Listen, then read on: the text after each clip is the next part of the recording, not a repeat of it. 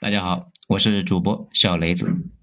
咱们呢接着上一章来讲，现在讲一下在铁与血中爆发的华尔街。到了一八六零年呢，华尔街的规模那已经很大了，但在全球范围内那依旧是排不上号的。直到美国人自己打了起来。在咱们之前也说过，美国的南北战争实际上啊跟奴隶制那一点关系都没有，或者说呢没多少关系。主要的问题呢还是经济问题，北方拿到英国人的投资嘛，要发展制造业，所以呢需要拉高关税。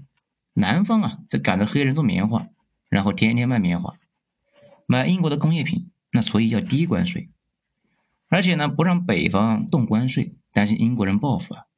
为此，南北双方呢就吵了起来，后来就商量了一下，不在一起过了。南方想离家出走，大家注意一下啊。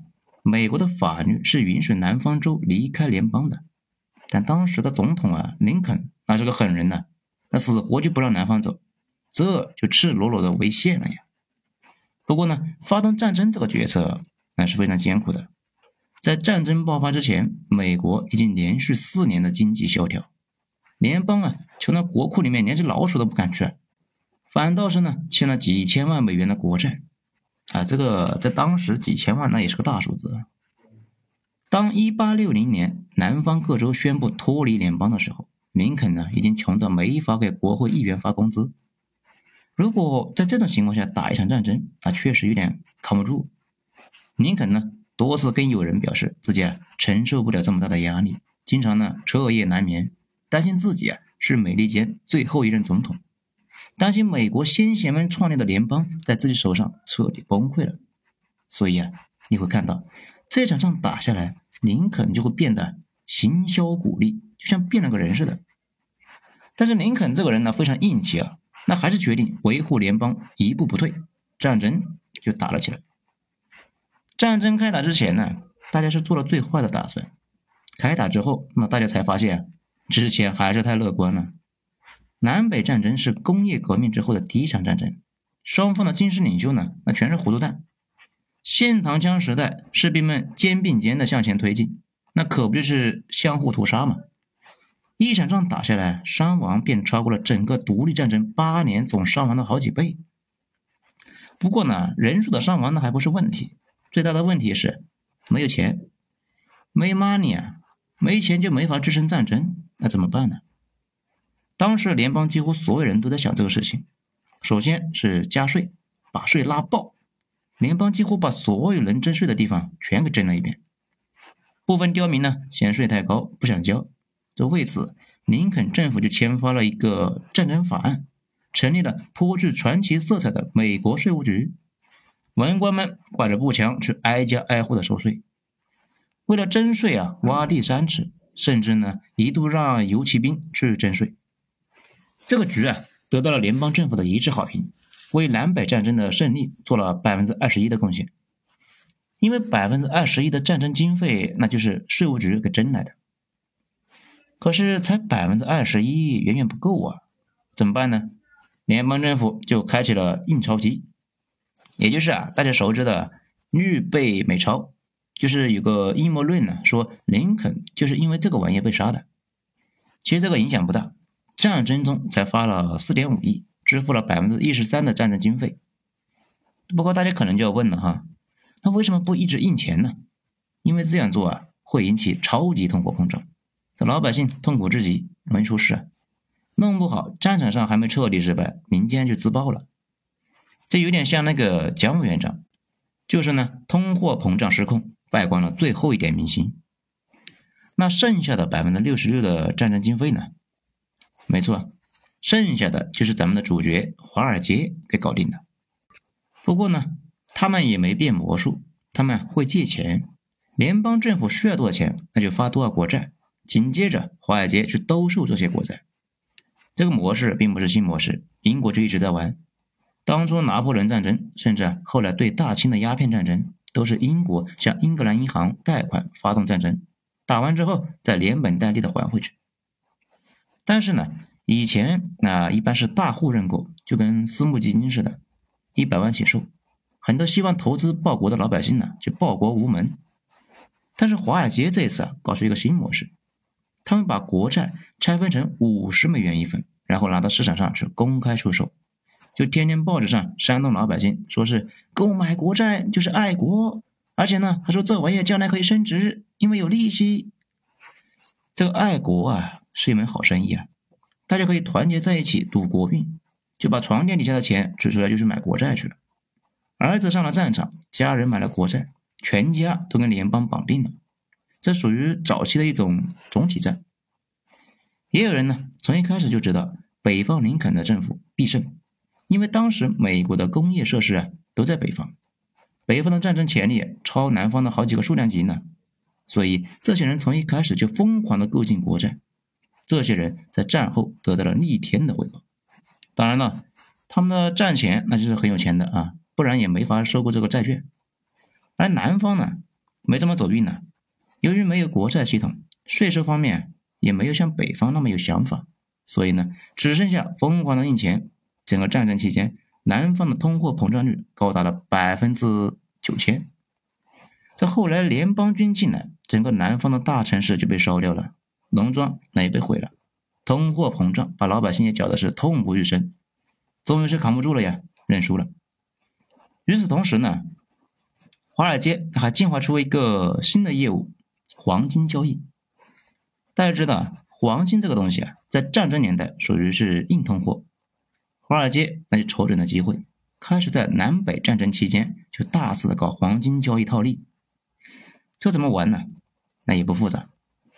如果一场大仗打下来，北方打输了，那大家呢就会疯传战争马上就要烧到自家门口了，到时候兵荒马乱。需要黄金这样的硬通货，所以呢就会疯抢黄金，黄金就升值啊。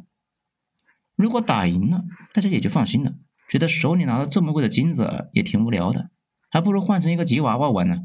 所以一起抛售，黄金贬值。既然有波动，就有人搞套利。华尔街的人加杠杆投机黄金，那比如在一场大胜仗之后，趁着低价加杠杆囤积黄金，等他打了败仗之后再卖出去。而且呢，为了尽早知道消息，他们往往会派人趴在那个战场的边上围观战争结果。如果打赢了，赶紧一路狂奔到纽约通知抛售；如果打输了，赶紧买。这到后来，林肯就发现，等战报那还不如天天看炒股呢，看华尔街的一个黄金的涨跌。战争持续了四年，在这短短的四年中，整个美国的南方就被打成了焦土，北方呢，那是奄奄一息啊。政府欠了天量的债务，一百多万的士兵战死疆场，几百万人那是无家可归了。但是呢，华尔街在这个过程中膨胀了几十倍，一下子从战前默默无闻爬到了世界第二大金融中心，规模啊那是直逼英国伦敦呢。这里多说一句啊，几乎很少人会聊美国南北战争之后的黑人到底是怎么样的。其实战争之后啊，政府要求南方的农场主们交土地税。那个时候，南方就已经被打成了白地了，就拿什么去交税呀？所以呢，大量的农场都卖给了北方的工业主。这些工业主呢，到了南方了之后，第一件事就是把农场上的黑人给赶走，然后建厂让白人来上班。这黑人们就痛不欲生了，成了自由的倒霉蛋。到黑人和白人在一起上班，那是很多年之后的事情。如果农场没被卖掉，黑人呢就继续在农场里面种棉花，奴隶和奴隶主们会相依为命的共度艰难时刻。嗯，没错啊，那个飘这里面就说的很清楚。所以啊，黑人们从来也不感激共和党解放他们，一直都是支持民主党。共和党的人呢也不了解放黑人这个事。当然了，对于华尔街来说，这些都无所谓了。因为战后美国迎来了史上最快的发展期，烈火烹油啊，又是战后重建，又是西部大开发，天量的财富从欧洲继续向美国转移，投入到美国建设当中。然后呢，在一八七九年的大危机中，几乎是赔了个干净呢。当然了，美国人自己也赔得挺惨的。大家知道那个格兰特吧？他呢带领北方联军啊，打赢了南方叛军，后来又当总统。退休之后啊，就没忍住去炒股嘛，也把几十年的所有的积蓄那赔的是一干二净。晚年呢，就靠写书来度日啊。华尔街呢，诞生于美国独立战争之后，崛起啊与美国的内战。真正彻底超越英国伦敦，成为世界头号的金融之都，是在第一次世界大战。而且呢，在战争中，华尔街以超低价买下了英国在海外几乎所有的重资产。英国人当时急需用钱去打仗啊，也顾不得了，啥都卖。先呢是卖给摩根，摩根再转手两三倍卖出去。战后，华尔街又投资了两个潜力股，一个是德国纳粹，第二个是苏联。啊，没错啊，华尔街在这两个后来庞然大物的身上，那是没少搞投资啊。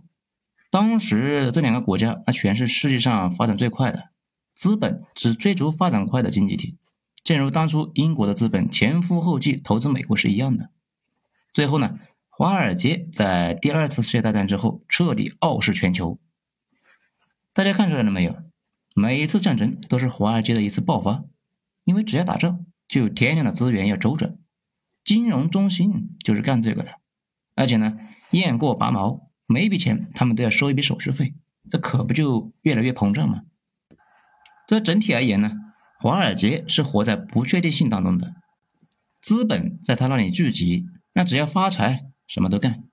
比如投资第三世界，我国改革开放初期就没少接受高盛的投资，再比如其他所有盈利的行业都有他的影子。此外呢？靠战争发家的华尔街一直以来都是很爱混乱的，甚至可以说呢，哪里有混乱，哪里就有他。好了，华尔街的崛起咱们就讲完了，精彩呢，咱们下回接着继续。我是主播小雷子，谢谢大家的收听。